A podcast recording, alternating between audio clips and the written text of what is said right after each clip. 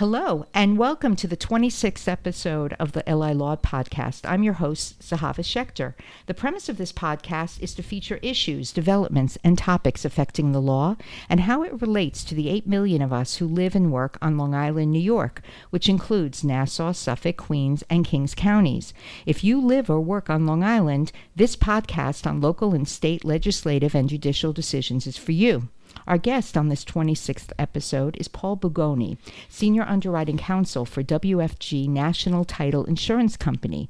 Paul is a New York City native and earned his Bachelor of Arts degree from C.W. Post College of Long Island University and his Juris Doctorate from Quinnipiac University School of Law. Prior to his position as in house counsel with WFG, Paul acted as agency counsel at Stewart Title Insurance Company and was previously in private practice handling both real estate litigation and transactional work. Paul is a member of the New York State Bar Association, serves on the New York State Land Title Association Law and Forms Committee, and is a member of the Real Property Law Section Committee on Title Insurance. Please check out the show notes for a full list of Paul's credentials and contact information. Please keep in mind that we will not be providing legal advice to any specific questions. Paul, welcome to the podcast. Oh, thank you for having me. Paul, could you please tell us what is title insurance and why do Long Island property owners need it? Well, title insurance is basically it's a form of insurance where uh, it's it's some people like to call it a necessary evil, and if it's it's like fire insurance. Uh, you, you hope you never need it. Title insurance is, is that type of insurance that you purchase when you buy a house. Of course, for the vast majority, the overwhelming majority of people, purchasing a house purchasing a home is the greatest single financial transaction they will ever make in their lifetimes. It is their investment. It's also applicable to condo- condominiums as well, right? And to commercial real estate. Absolutely. Industrial, commercial, um, regardless. There is title insurance on e- virtually every type of property. Generally, you don't always see it on co ops, but there are ways of buying policy, even for co-ops. Eagle Nine policies. Eagle right? Nines, correct. Okay, and what is the role of a title insurance company specifically as an underwriter? What we do is you'll you'll there are generally two ways of purchasing title insurance. You can go through an agent or you can go through a direct operation. A direct operation, you're buying the title insurance directly from the underwriter. Can you explain to our listeners what an underwriter is? Okay, an underwriter is we're basically we are the company that or the uh, we are the entity that bears the brunt of any losses. In other words, we are the financial strength behind the um, title insurance. So it's like buying an Apple phone directly from Apple as opposed to going through Verizon. Correct. Uh, that is uh, that is a direct operation. That is what we call the directs. Now, there are also ways of buying title insurance, and you could go through an agent. And generally, agents will have uh, multiple underwriters. So if you're a big agent um, selling title insurance, it's not unheard of to have six or seven underwriters. Is there a financial benefit for a property owner to go directly to an underwriter as opposed to an agent or vice versa? Absolutely not, because here in New York, we are a filed rate state. So, regardless, it's not like shopping around where you can go online for at, at Progressive and shop car insurance versus State Farm and Allstate. Um, that is not the way title insurance works. Title insurance is a one time premium when you buy the property or when you go out and you get a mortgage. It's a one time premium and it covers you. And um, What does you- it cover you for? What do people get when they when they buy title insurance? Well, the the primary, um, like any type of insurance, regardless of any type of insurance, the first thing you get is always peace of mind. You want to make sure that the house or the property, whatever building that you bought, is free and clear of any liens or free and clear of any bad actors in the back chain. that means money owed to creditors of the prior owner in title. Correct. Right? Correct. That's just one example. There's also we've had instances where we've had flat out fraud and forgery, forged deeds.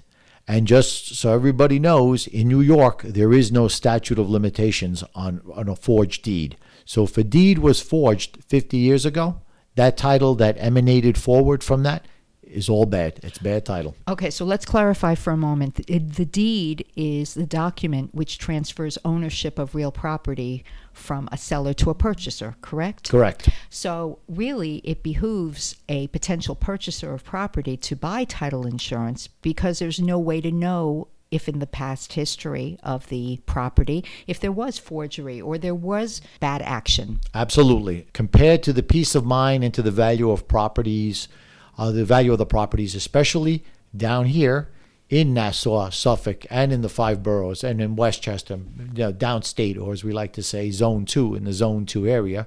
New York is divided into two zones for title insurance purposes. It's the best title. Uh, title insurance is the best uh, peace of mind that you can have. So if I purchase a piece of property and then someone comes and says, no, I am the owner, meaning someone else is claiming title ownership of the property. What do I do as a property owner? What you would do is most likely the first thing you should be doing is notifying the attorney who represented you because chances are, and 99.9% of the cases, the attorney is the one who made the arrangements to buy the title insurance. And at closing, when you acquired a piece of property, let us assume that it's a residential piece of property and you're doing your traditional arm's length closing. You take a mortgage out. Arm's length being you're buying, Buying. from someone to whom you don't know, not someone Correct. related to you, not a friend. Absolutely. It's, uh, you know, again, I'm going to use the most generic type of example. You want to buy a house in a certain area, you have kids like myself. I wanted to buy a house. I, I, I outgrew my house where I was living. My family was growing, so I went up into Westchester, retained the services of a real estate broker. Real estate broker found me the house. Obviously, because of my knowledge, uh, you know, I was able to. I represented myself, but you will retain an attorney to represent you in the purchase, and the and the attorney has relationships with various title companies, and they he will make the arrangements for the title insurance. And also, what's important is it's not just your attorney who reviews the title; the bank attorney also reviews the title. That's the bank if you are if you have a mortgage. If it's a cash deal, there is no bank attorney, Correct. right? Okay, but I want to go back. Very good, thank you for mm-hmm. that. I want to go back to our situation where someone claims to own my property. Okay. So you said I go back to the attorney who represented me in the underlying transaction, and then what happens? Well, that attorney will file a claim. Uh, there's an adverse, there's an interest uh, being claimed that is adverse to the quiet title that you that you will typically get when you buy a piece of property. So you have an individual who's claiming that he owns it. Your attorney should turn around and file a claim with the underwriter. And then the title insurance company will represent me Correct. to defend me. Basically. Correct. As counsel to WFG, what is your role? What do you do, Paul? Well, um, I'm going to be honest. It's it's it's an interesting uh, position um, in as being underwriting counsel because I am uh, with the agency department. So I talk to a number of agents, and what they will do is they will call me up with various issues. Uh, it's not always as simple. Very very rarely do you have a complete 100% pure, pristine title. There will always be some maybe some liens in the back chain. There may uh, have been a foreclosure involved in the house. Maybe not at the immediate level, but maybe two or three transactions ago, there may have been a foreclosure. There may so, have been a so it's very dispute. important to review the title report clearly and thoroughly, right? To make sure that there are no problems with transferring the ownership from the current seller. Correct. And generally, just so you know, the bottom line is, is recommended practices 40 years. So a title company should go back 40 years. What are some t- common title issues which you see on Long Island? Okay. Um, I see a lot of times, especially with regard to residential properties, I see a lot of um, mortgages that are never satisfied. That is a big problem. Let's explain what that means. What is uh, satisfaction of a mortgage? Satisfaction of a mortgage is a five dollar word for basically it's a receipt when that you paid off your mortgage. So if you have a mortgage and you sell your house, at the sale, um, the seller will take a portion of the monies, or should I say, the title company, the title closer, will take a portion of that money and send a check out to the bank. The bank cashes the check and should prepare what we call a satisfaction of mortgage. And the sat- It's like a paid in full Correct. receipt. That's it's and the receipt gets recorded. It gets recorded. Here's the problem, though, that I see in Nassau County in particular, it costs over $700 to file the satisfaction. So, what I'm hearing from colleagues of mine who also practice real estate law is that their clients don't want to incur that fee. So, even if they get the satisfaction, they're just holding on to it. That is a problem because that's going to be a problem if when they go to sell, sell when they um, when their buyer goes to sell. Now there is the problem because that's when title insurance would kick in, and I'll tell you why. uh, That what what's important about that.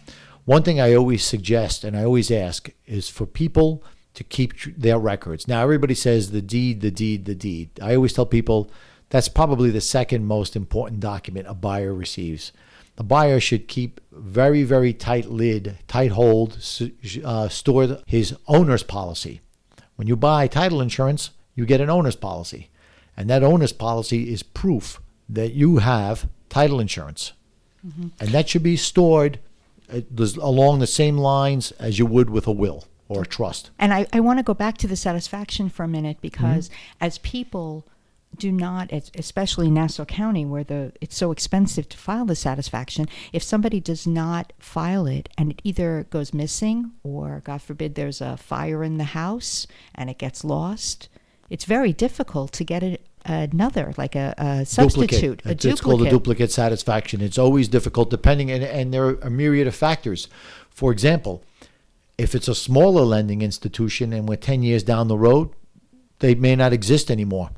Um, if it's a larger institution, such as you know a Chase or a Citibank, they may take uh, a while for them to research their records. You know, if, if somebody's in a hurry to close, there's going to be a rate expiring or, or some other emergency. For example, the house is in, is foreclosure. They want to close the house on the house.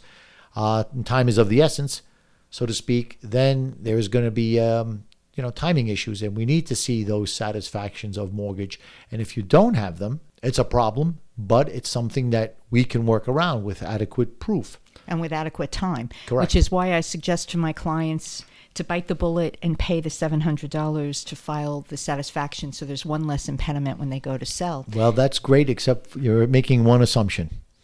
Sometimes the banks don't always issue the SATs. What I mean by is they're required to issue the SATs, but once in a while, once in a blue moon, yeah, we'll get to it. It gets put at the bottom of the pile, and that's why it's important for the title company to stay on top of them. Okay, to stay on top of the satisfactions um, and to get them and to receive them and to record them, because again, it's just about keeping the workflow smooth. Okay. And we also spoke before the broadcast about adverse possession and uh, the importance of certificates. Maybe you can address both of those issues. Well, adverse possession. Um, the old rule was adverse possession is you could take claim title to a piece of property that you uh, let us assume that there is a fence, and the fence location was misplaced, and the fence should be two feet east, but it's two feet west, and the fence encroached on your property. Basically, cutting off your access to your own Correct. property. When I say fence, I'm talking about a fence with no gate, nobody's walking around it.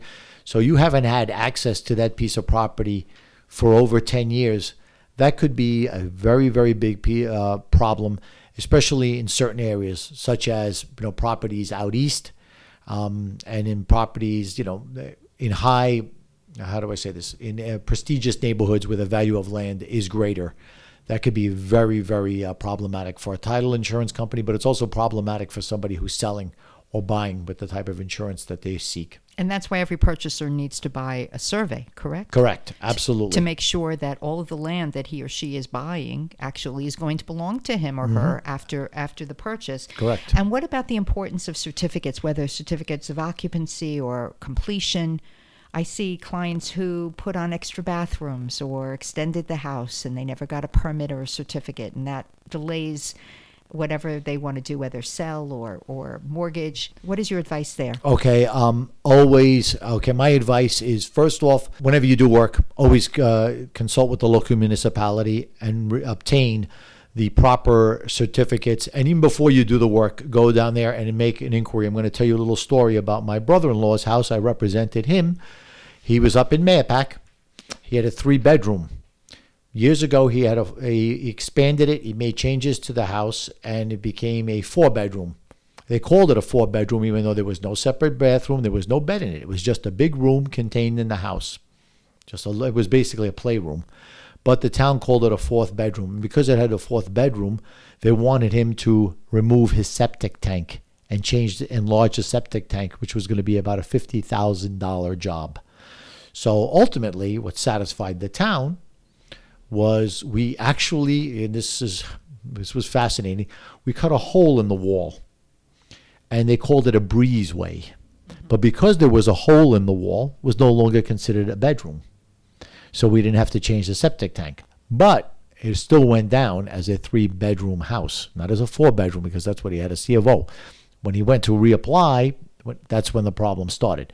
And then you're already in contract. The more the, the buyer was well away under the mortgage uh, with his mortgage application, incurred costs like a survey, and he was able to. Uh, thankfully, uh, you know everything worked out in that instance, but it may not always end up that same way. Right. It makes sense to get your permits in order and your certificates in order before you go to sell property, certainly. And I wanted to ask you about something I uh, was working on today a file getting ready for closing and the mm-hmm. issue of restoration of taxes. Okay. So we have a lot of exemptions here on Long Island, whether for volunteer firefighters, for senior citizens who meet certain financial uh, barriers, and they pay. F- less tax. Veterans and too. Veterans too. Yes, mm-hmm. there there are a number of categories, and then they go to sell, and the purchasers may not have those categories, and yet how do they know what their taxes will be and when the county will restore the taxes to the original full amount? Well, one thing that a, a title report. Okay, I'm just going to get a little technical now, so please bear with me. When you order title, the first thing you do is uh, obtain a title report and the report will set forth various uh, items. It'll tell you about back liens, back mortgages, if the seller has any judgments on them, if the buyer has judgments on them, because the bank wants to see if the buyer has any judgments on them. Another thing they will uh, receive is what we call departmentals or munis- municipals. And it will be the certificates of occupancy, the certificates of completion, and there'll also be what we call a tax search.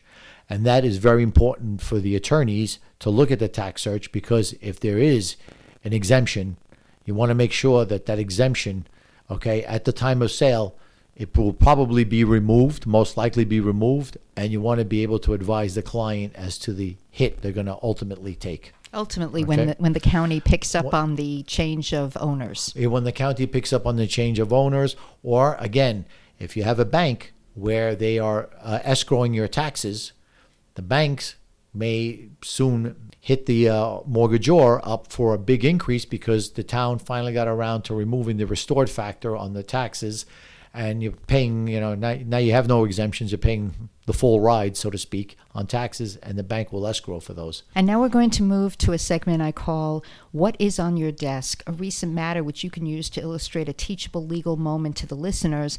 And I think what we're going to talk about is the anti flip taxes. Um, right now in New York, uh, making its way through the Assembly and the Senate is a bill which will basically make it not illegal, but it will uh, there'll be a tax um, on one to five family residential properties where the property is sold. If it's less than one year, it's a 20% tax.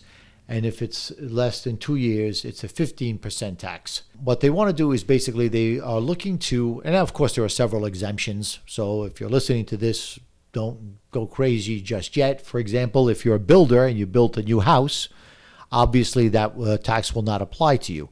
If you are uh, selling a, uh, a house to a family member, as long as it's a family member as, as, as defined in the statute, there's no tax. If you're in foreclosure, okay, or you've had a job relocation and you can prove it, then if, uh, if any type of financial hardship, then you are exempt from paying the tax.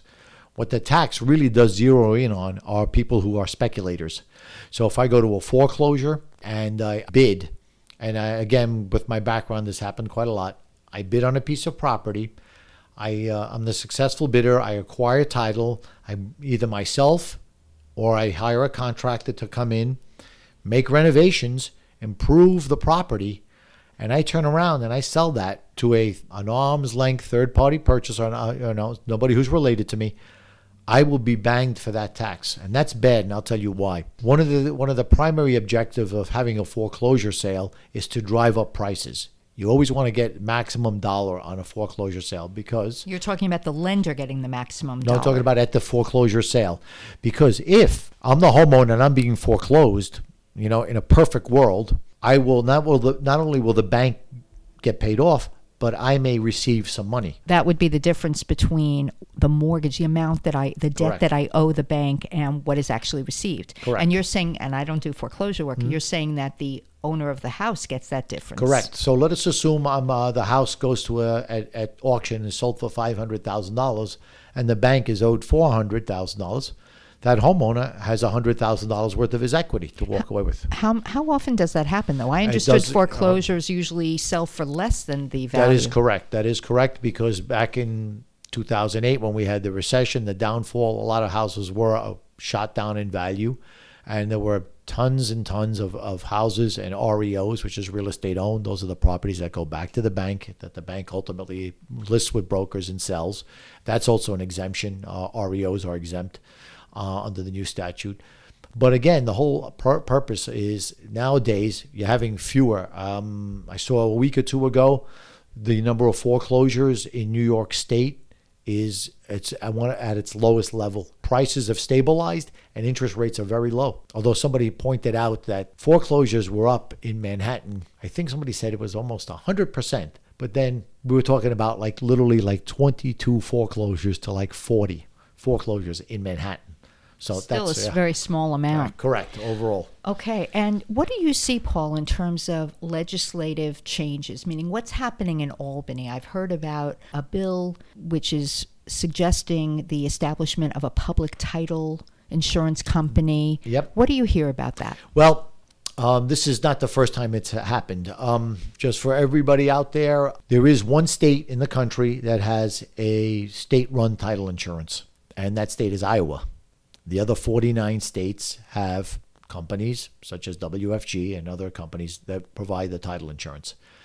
Um, back in in the mid 2000s, there was something that we called the Brodsky Bill, which was a um, bill in which the New York State would take over the issuance of title insurance. And that bill ultimately was never really voted on or defeated or went away on its own because New York State, I think, once they started doing a little bit of homework, realized the scope of what what it takes to ensure title, the voluminous records that have to be researched, the amount of work, just the general amount of work that needs that goes into reading a title and clearing a title, and getting to the title uh, getting to the table, and then following up. But now, again, uh, it's like everything else; it always comes back. And uh, now there is a an assembly person who introduced a public option. He's not going to, he is to be, he's not saying that New York State is going to take over all the, the entire industry. He just wants to introduce a quote public option.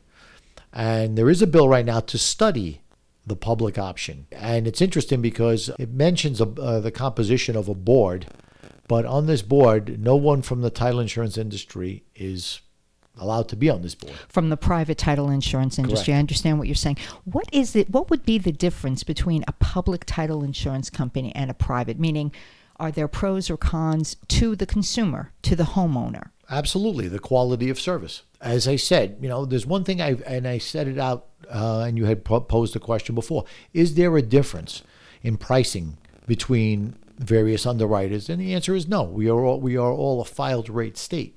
So the only thing I can compete on is service. So wait, a filed rate state means that up in Albany they regulate what you can charge. Correct. It's it's So whether I go to you or I go to a different underwriter, it's the same price. Correct. It's the same price in New York, absolutely. And so, what is going to differentiate us from everybody else? Service. And I'll be honest with you, that's one thing. You know, uh, I've stayed, you know, on the on certain transactions, seven, eight o'clock at night, sometimes in the office, going through deals. Uh, I do not know if you're going to have that type of level of service with a public option. I'd like to see it. But That's because these uh, employees of a proposed title insurance company that is public would be public employees as opposed to private employees with an, a financial incentive. Is that the reason? Yep.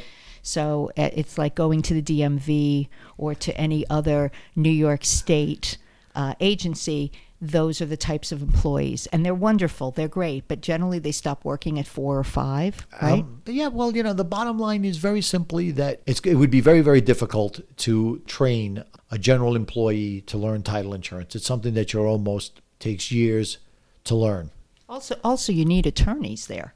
You need attorneys who can actually understand the laws, who can understand how they're applied, and what the legal issues are for the client. So I'm Correct. just wondering how they would find attorneys for that. Uh, I do not know. They would have to hire them. And then, of course, you know, it's like everything else. I hate to bring this example up, but we had off track betting, which when New York State and New York City took that over, it turned out to be a debacle. So, um, you know, I, th- I th- you know, if there's going to be a public option, I wish them the best. Okay. And that's it for our 26th episode. Thank you, Paul, for coming on the podcast Well, thank today. you for having me. I look forward to being asked, invited again. You will definitely be. And to our listeners, be sure to download this podcast on iTunes, Stitcher, Spotify, or wherever you get your podcasts. And while you are there, please rate us with a review that might start.